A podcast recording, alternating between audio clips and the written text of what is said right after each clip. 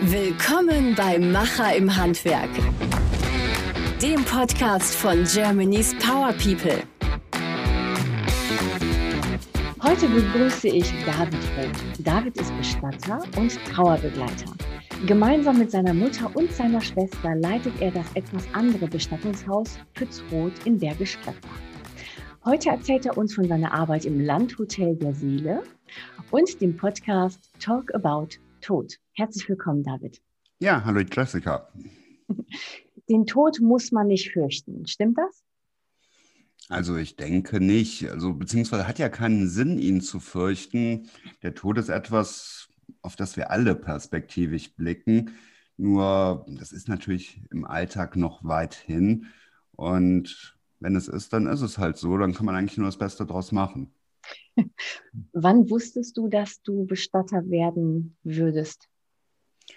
Oh, also meine Eltern sind Bestatter geworden, wie ich so fünf Jahre alt war. Bis dahin war mein Vater halt sehr erfolgreich in einer Art Startup und wollte eigentlich Vorstandsvorsitzender von RWE werden, dem Energiekonzern. Und ich bin da so reingewachsen. Für mich war das total normal.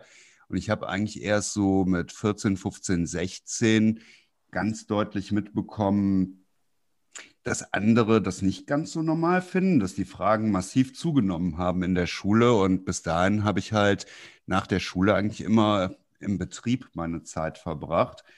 Und später haben wir dann da gespielt, Partys gemacht, Filmnächte, ähnliches. Und ich fand das immer total normal und gut. Und ich hätte mir vieles vorstellen können, aber ich glaube, das ist der schönste Beruf, den es gibt, auf jeden Fall für mich. Also du gehst ziemlich entspannt mit dem Thema Tod um. Was meinst du, warum andere Leute so unentspannt sind? Ja, also Tod ist uns einfach nicht mehr vertraut. Wir wissen nicht, wie das ist, wie das ist, wenn Menschen älter werden, wenn sie irgendwann sterben, wie das ist, wie die wirklich aussehen. Das kennen wir ja eigentlich nur aus den Medien. Und da gibt es halt immer so Gruselbilder, da ist das alles dunkel, unhygienisch, unglaublich zwangsweise traurig. Und ich erlebe im Alltag halt ganz viel Freude und Schönes. Also wir sagen ja auch im Rheinland von Herzen lachen und von Herzen weinen. Das habe ich heute auf dem Friedhof erlebt. Und das kann auch schön sein. Es geht ja auch immer um die ganz tollen und guten Sachen, die ich mit den anderen erlebe. Mhm. Teile ich komplett deine Meinung. Du hast ja mal gesagt, dass eine Trauerfeier auch wie die letzte Geburtstagsfeier sein könnte oder betrachtet werden sollte. Wie kann so eine Feier aussehen oder was hast du heute erlebt? Also heute habe ich erlebt, trotz Corona, eine relativ große, schöne, gut vorbereitete Trauerfeier, wo viele Menschen ordentlich mit Abständen, mit Masken erfasst zusammengekommen sind und das Leben von einer Dame gefeiert haben, die ist 72 Jahre alt geworden, war eigentlich bis kurz vor ihrem Tod total aktiv, hatte dann so, ja, einen ja, Unfall will ich jetzt nicht dazu sagen. Man sagt Aneurysma, das ist etwas, was jedem geschehen kann, wo im Kopf eine Ader geplatzt ist oder so eine Ausbeulung einer Ader. Mhm. Und von einem Tag auf den anderen war die quasi weg. In wenigen Monaten. Man hat natürlich noch ganz viel versucht, da zu machen. Und wie sie dann jetzt gestorben ist, da hat sich natürlich ganz viel kumuliert. Die konnten sie vorher nicht viel besuchen, einfach durch die Einschränkungen, die jetzt in Krankenhäusern sind. Und wie sie dann tot war, brauchten die erstmal begreifen. Und begreifen bedeutet halt mit allen Sinnen, wirklich zu spüren, zu erfahren, dass jemand verstorben ist. Auch in Corona, die Dame hatte kein Corona, kann man von Verstorbenen Abschied nehmen. Und dann ist es wichtig, dass ich denjenigen mal anfasse, dass ich spüre, dass der was kälter ist.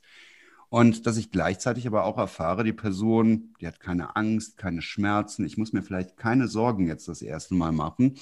Und wenn ich dann so anfange, so ein bisschen zu realisieren, was da geschieht, wenn ich damit vertraut werde, wenn ich mir Zeit lasse, und wir haben uns jetzt knapp 20 Tage Zeit gelassen, bis heute die Beerdigung war, dann kann ich anfangen zu überlegen, wie kann denn so ein Tag auch vielleicht schöner werden?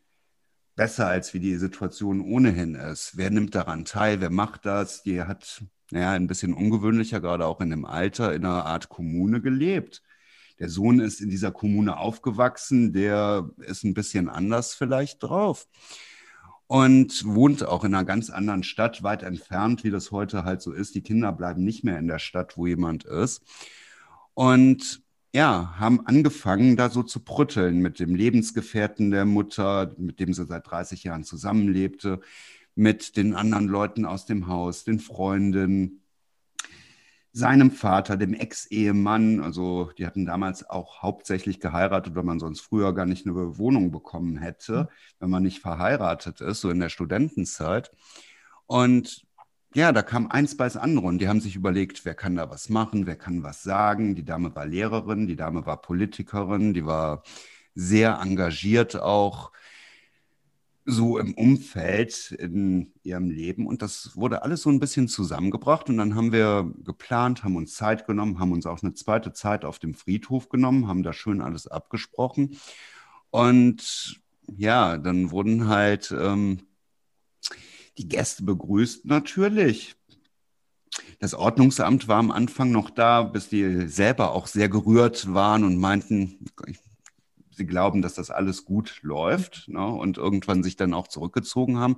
Die sahen am Anfang so ein bisschen martialisch aus mit ihren Ordnungsamtwesten und diesen grellen Warnzusatzwesten, die die anhatten. Und dann wurde immer ein bisschen erzählt und Lieder von ihr gespielt, wie Liebeslieder eigentlich mhm. so ein bisschen, mit denen ich glaube auch viele, wenn ich das gesehen habe, eine ganze Menge da mit, ja, verbunden haben. Also es war auch ein richtiges Rocklied dabei, wo man den Applaus davor und danach hörte und das war schön. Die hatten in den Tagen bis zu dieser Trauerfeier Plakate gebastelt, auch teilweise Plakate, die sie selber im Wahlkampf genutzt hatte. Ähm, haben den Sarg total bunt bemalt, haben noch Aufkleber draufgetan. Also ich kann nicht verhehlen. Die Dame hatte zum Beispiel so einen Atomkraft Nein Danke Aufkleber. Der hat mich die ganze Zeit angeschaut, nachher auf dem Weg zum Grab. Und da wurde sie halt von vier Freunden, ihrem Sohn und ihrer Schwiegertochter zum Grab begleitet und nachher auch beigesetzt. Mhm. Und da lief dann noch mal ein Lied, das einer der Freunde aufgenommen hatte. Momentan darf man auf dem Friedhof nicht singen mit Corona oder musizieren. Ja, und das hat er dann, das hat einen Moment gedauert, mit so einer kleinen Bassbox dort abgespielt. Ne? Dauerte auch einen Moment, bis er das ans Laufen bekam. Und das war schön. Und das war halt so absolut im Kreis all der Freunde dort. Also ich denke, der eine oder andere wird sicher jetzt in der Situation auch gefehlt haben. Das kann man total akzeptieren und auch nachvollziehen.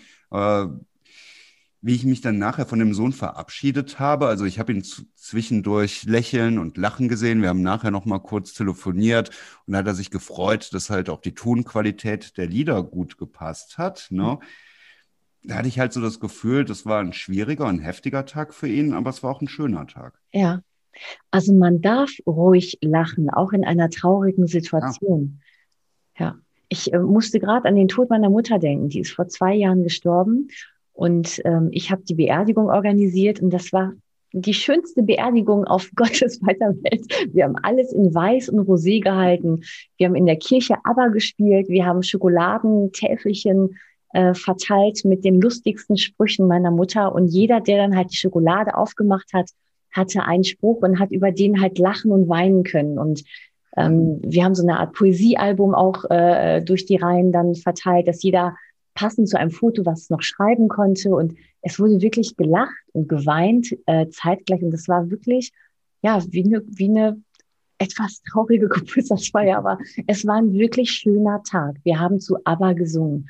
Und ähm, klar bin ich ein bisschen dafür angefeindet worden von einigen, die meinten, wir müssten halt uns äh, vor Trauer im Schlamm wälzen. Die Phase kam davor und danach. Ähm, aber ähm, die, dieser, dieser äh, Be Beerdigungstag an sich war mega. Und deswegen finde ich das so, so mhm. schön, dass du die gleichen Ansichten hast. Total. Und das ist ja die Sache. Jeder hat eine Ansicht dazu, was man machen müsste. Und es wird einem überall nur erzählt, es gibt dann ja so Begriffe wie Pietät oder so, was die gebieten würde.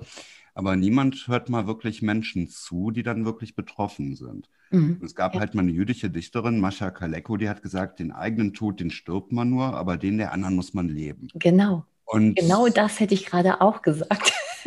genau.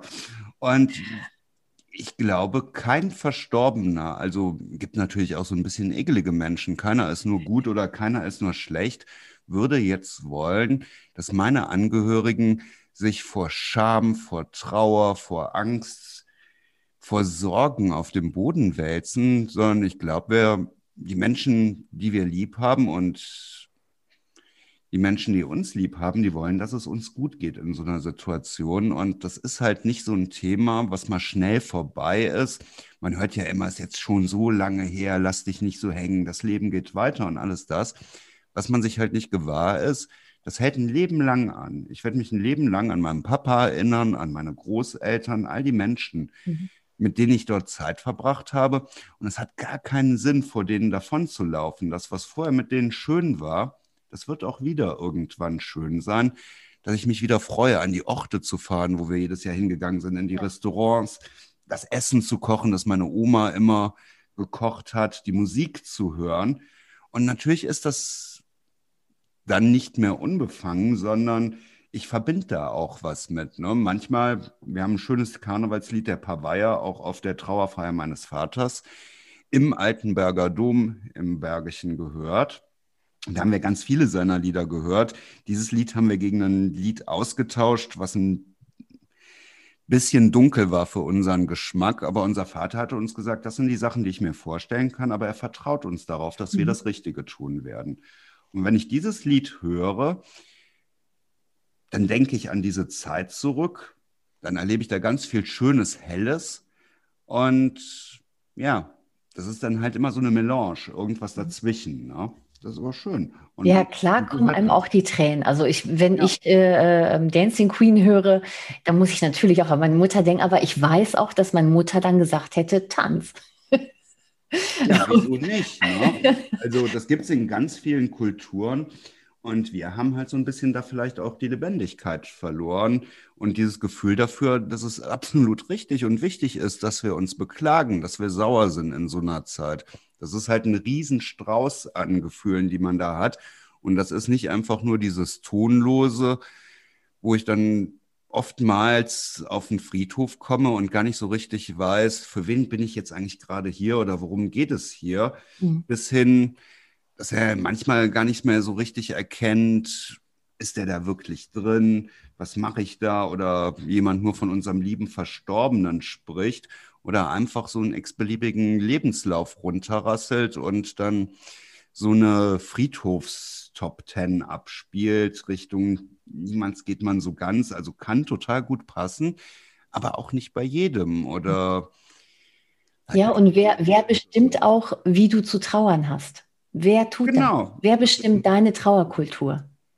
Am besten, wenn ich mich halt so ein bisschen emanzipiere, ich selber. Ich hm. kann es anderen, wir können es ja, es gibt ja eh zu allem heute eine Ansicht, ne? Und wir bewerten alles. Das ist ein guter Weg, sich halt alles kaputt machen zu lassen. Ne? Ähm, das kann nur ich bestimmen und ich erlebe eigentlich, dass es viel schöner ist, wenn ich so auf einer authentischen, individuellen Trauerfeier bin und natürlich auch erfahre, warum ich diese Lieder höre, warum wir das machen, wenn ich von anderen so ein bisschen mit in ihr Leben reingebracht werde und von denen höre, warum die jemanden lieb hatten. Ne? Äh, ich weiß gar nicht, gar nicht, was ich sage. Ich finde das gerade so schön, was du erzählst. ähm, ich hatte noch gelesen, dass du ähm, das ja auch einen privaten Friedhof habt, ähm, auf einem lichtbewaldeten Hügel am Eingang des Strundetals, unmittelbar am Ortsrand von Bergisch Gladbach. Ähm, ja. was, was passiert da? Was ist da anders als bei den normalen Friedhöfen, sage ich jetzt mal? Nun, ähm, also das war der erste private Friedhof. Das war auch gar nicht mal so einfach, den zu machen. Das ist ein riesen Vertrauensvorschuss unserer Stadt gewesen, denn Friedhöfe, da besteht eigentlich natürlich ein Monopol ähm, von Städten und Religionsgemeinschaften. Man muss eigentlich eine, eine Körperschaft des öffentlichen Rechts sein um so etwas machen zu können. Und es geht dann natürlich um so Themen wie Langfristigkeit, die Aufsicht dort und ähnliches. 2003 ist das erste Mal nach dem Krieg in Nordrhein-Westfalen, das ist immer Ländersache, das Bestattungsgesetz geändert worden. Und da war sich eigentlich niemand so gewahr, dass irgendeine Stadt dieses Monopol freiwillig aus der Hand geben könnte. Genau genommen ist es eigentlich mehr heute so, dass Städte und auch Kirchengemeinden versuchen, ihre Friedhöfe irgendwie loszuwerden. Mhm. Das ist mhm. wirklich kein gutes Geschäft und wir alle kennen ja ja, diesen Wandel auf den Friedhöfen. Die haben heute riesige Überhangsflächen, weil Friedhöfe auch ja, eigentlich überregulierte Steinwüsten sind. Sobald ich an so einem Friedhofstor stehe, sehe ich da so eine Art Friedhofsordnung und was ich alles ab dem Betreten des Friedhofes eigentlich nicht mehr darf. Ja. Und das sind ja auch Orte, die ich meide. Da sind meistens dann dunkle, kleine, kalte Kapellen, oftmals auch nicht gut gepflegt. Dann funktionieren, keine Ahnung, von zehn Birnen vier oder so, die in dieser Kapelle hängen. Und wie mein Vater 2007 diesen Friedhof äh, halt gegründet hat, neu auf unserem Gelände, auf unserem privaten Gelände, hat er Verträge mit der Stadt Bergisch Gladbach geschlossen, die uns dort kontrollieren, die uns jeden Tag dort enteignen können, aber auch sicherstellen, dass wenn wir mal als Firma oder als Familie nicht mehr bestehen, dass der langfristig weitergeht. Und Von Anfang an gab das Riesenprobleme. Für uns ist das Bestattungsgesetz geändert worden. So etwas wie unseren Friedhof wird es wohl so nicht mehr geben. Wenn in Zukunft Friedhöfe von Dritten angeboten werden, sollen die halt ähm, keine friedhofsspezifischen Merkmale mehr haben. Mhm. Keine Kennzeichnung, keine Namen und ähnliches. Das ist ein bisschen schwierig und trostlos, weil Friedhöfe ja schon so gleichförmig sind. Mhm. Bei uns gibt es eigentlich nur eine Regel. Niemand wird ohne Namen bestattet. Jeder kann selber gestalten, wie er das machen mag, kann sich jede Stelle aussuchen, die nicht vergeben ist. Wir haben keine Tore, wir haben keine Öffnungszeiten. Und unser Gedanke dabei ist, dass das ein Ort sein soll, wo Menschen sich wohlfühlen, wo die gerne hingehen. Und ich habe vor ein paar Jahren dort einen Waldkindergarten angesiedelt, der AWO, mit der einzigen Regel, dass die herzlich willkommen sind, aber das Thema halt, die müssen für mich nichts über Trauer machen. Das Thema soll einfach nicht ausgespart werden. Mhm. Und so ziehen die öfters mal übers Gelände. Und schauen sich alles an, hinterfragen alles und die machen den Ort heller. Und bei uns ist es halt so, dass Menschen sich trauen, uns zu fragen, was sie gerne machen würden da. Das heißt, uns hat schon ein Ehemann gefragt, dass, ob er seine Frau beim Mondschein dabei setzen kann. Und der war halt kein Grufti oder irgendwas, sondern der hat gerne Mondscheinspaziergänge mit seiner Frau gemacht.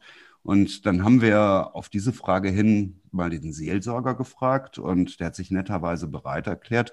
Und dann sind wir abends um zehn mit Laternen in den Wald gezogen. Er hat selber seine Frau getragen, hat die Stelle so vorbereitet wie seinen Garten mit großer Sorgfalt und hat sie beim Mondschein beigesetzt. Menschen haben uns gefragt, ob sie an bestimmten Tagen dort grillen dürfen. genau, das wollte ich dich auch gefragt haben. Ich habe es nämlich im Podcast gesehen, ja. Und man hat ja dann direkt Angst ähm, im Wald, Feuer, das kann daneben gehen. Andere Leute können sich gestört fühlen, weil die vielleicht nicht nur grillen, sondern sich auch einen Kölsch mitnehmen ne? oder was sie halt gerne trinken. Und dann könnte jemand in Mitleidenschaft gezogen werden, der da in tiefer Trauer steht. Eine Mutter, die gerade ihr Kind verloren hat mhm. oder so etwas. Ja, wie, wie schützt du die anderen davor? Ich meine, jeder hat ja eine andere ähm, eine andere Art zu trauern. Der, der mhm. eine muss wirklich weinen, bis keine Tränen mehr fließen. Der andere will grillen. Der andere bestattet seine Frau bei Mondschein. Also, wo hast du da einen roten Faden, sodass sich keiner irgendwie auf die Füße getreten äh, fühlt? Also, das, also das ist schlicht unmöglich, dass sich keiner auf die Füße getreten fühlt. Also wir bestatten ja auch nicht nur auf unserem Friedhof, sondern unser Friedhof ist für uns so eine Art Best-Practice-Beispiel, dass man ganz viel auf einem Friedhof machen kann.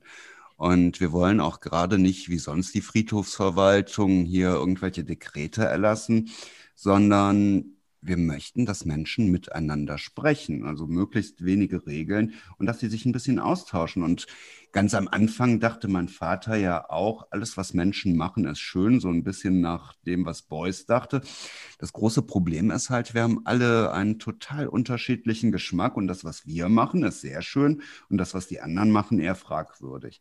Und Ja, das kann halt nur mit so einem bisschen Achtsamkeit. Wir sind jetzt nicht so wirklich Treehugger oder so. Aber das kann halt nur funktionieren, wenn Menschen miteinander sprechen, sagen, was ihr Thema ist und ein bisschen aufeinander achten. Und mittlerweile haben sich schon so häufig bei uns Vereine getroffen, Menschen gegrillt an bestimmten Tagen und alles das geschehen. Und ich habe halt da nichts Negatives gehört bisher, sondern meine Idealvorstellung, vielleicht bin ich da auch ein bisschen naiv ist, wenn da so eine Truppe am Grillen ist und sehen, dass da jemand in tiefer Trauer ist, dass sie die Dame vielleicht mal ansprechen, fragen, was passiert ist. Das machen wir ja eigentlich gar nicht mehr. Trauer mhm. möchte auch gesehen werden. Wir sind ja alle total unsicher, wie man da mit jemandem umgeht. Mhm. Und ähm, die dann fragen, ob sie nicht vielleicht hinzukommen mag. Wir haben ja irgendwie so universelle Grillformeln für jeden Gast ein Schnitzel oder ein Kotelett und eine Wurst. Das wird schon am Ende des Tages irgendwie passen. Und dann kommt man so ein bisschen in den Austausch, denn früher waren Friedhöfe mal nicht in JWD, nicht sichtbar und total still, sondern die waren in der Mitte eines Ortes um die Kirche herum. Ja, ja, genau. heute vorm Supermarkt mitten im Leben. Ja. Und da haben sich ganz viele Menschen getroffen und jeder konnte eigentlich so sein, wie er wollte. Das Die, wurde unter Napoleon wurde das äh, geändert, weil das genau. Grundwasser äh, vergiftet wurde sozusagen. Deswegen ja, hat man gut, Leichengift. Nach außen, ne? ja. Ist so ein Großstadtmythos wie Krokodile in der Kanalisation. Ich gehe davon aus, das kann vorkommen, wird es aber Jetzt nicht geben. Nicht genau, aber das sind halt so Botulismusbakterien. Ähm, das gibt es irgendwo, aber es gibt auch Gründe, warum wir uns vorm Essen die Hände waschen sollen. Und wenn wir ganz normal miteinander umgehen, dann ist es auch kein Problem, wie in den südeuropäischen Ländern oder sonst irgendwo auf der Welt, einen Verstorbenen nochmal zum Armen oder zu küssen mhm. und so etwas.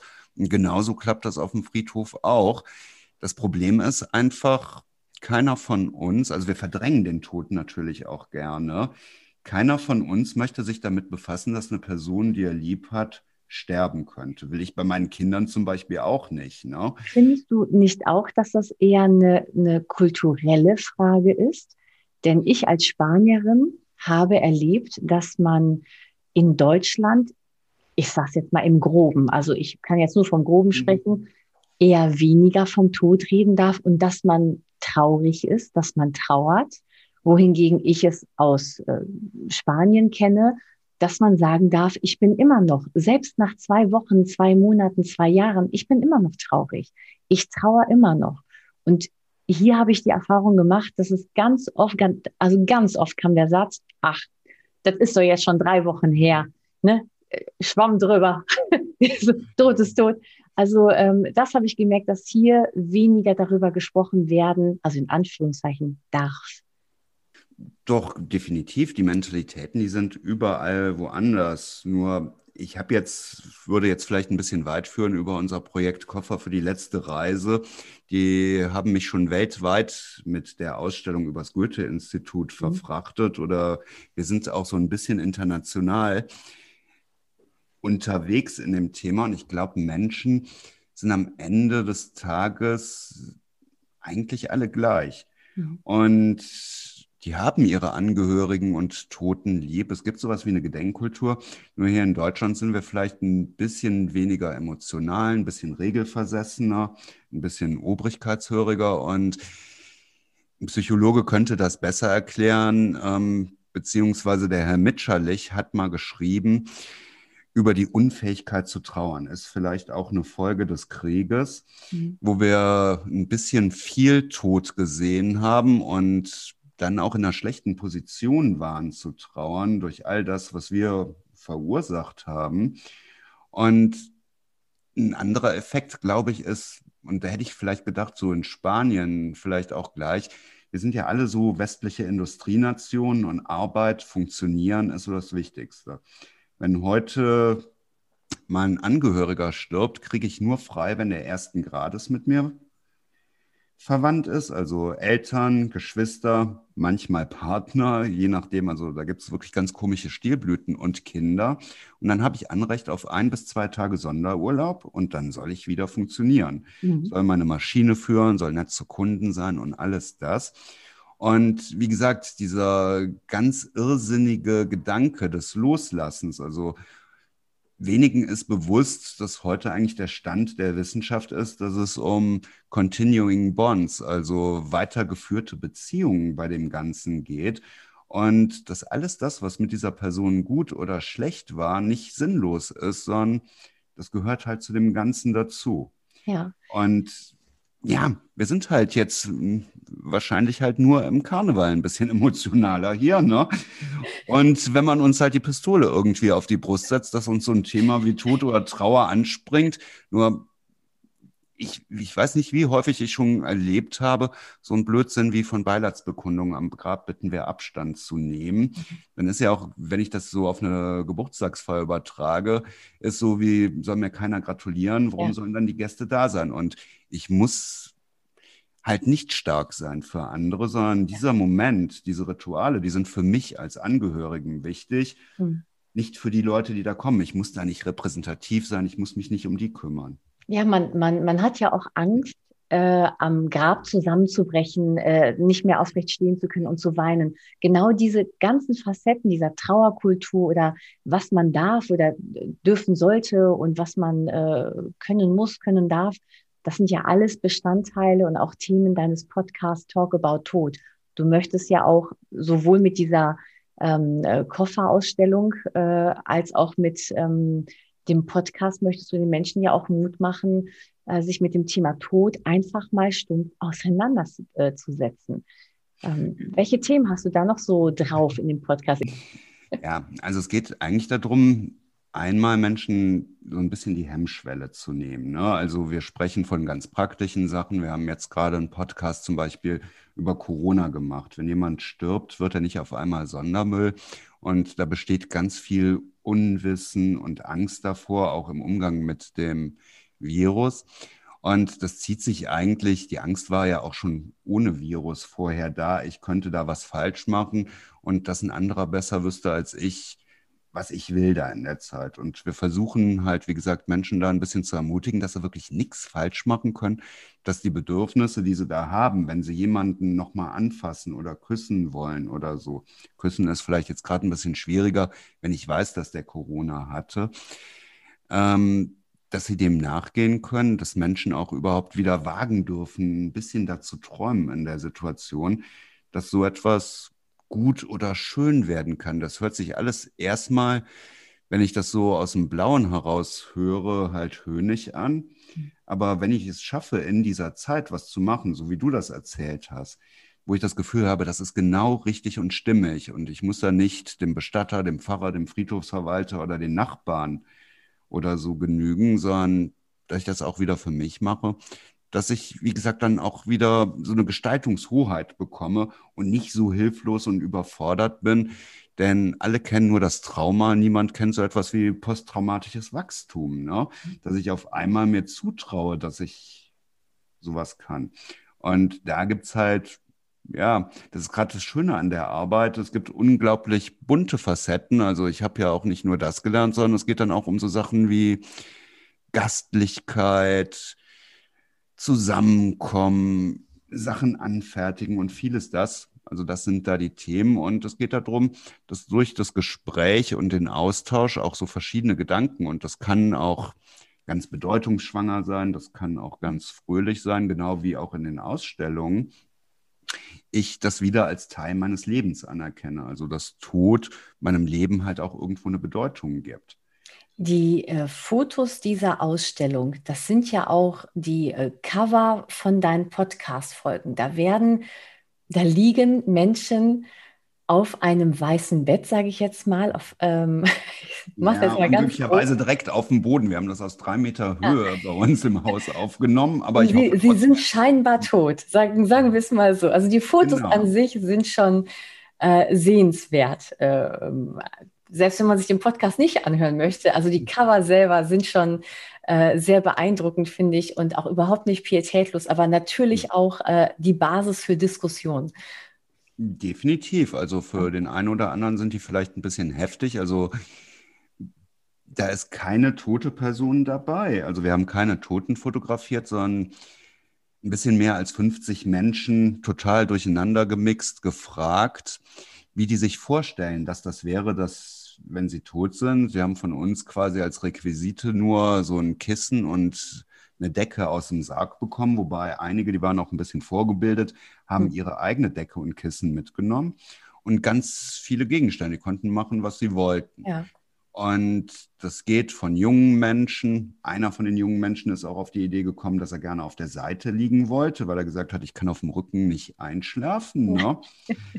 Und ähm, da ist ein Caterer bei, der kam erst in so einem Businessanzug, der ist ziemlich ordentlich unterwegs, aber bat dann darum, ah, ich glaube, ich habe das falsch verstanden, ob er nochmal wiederkommen könnte.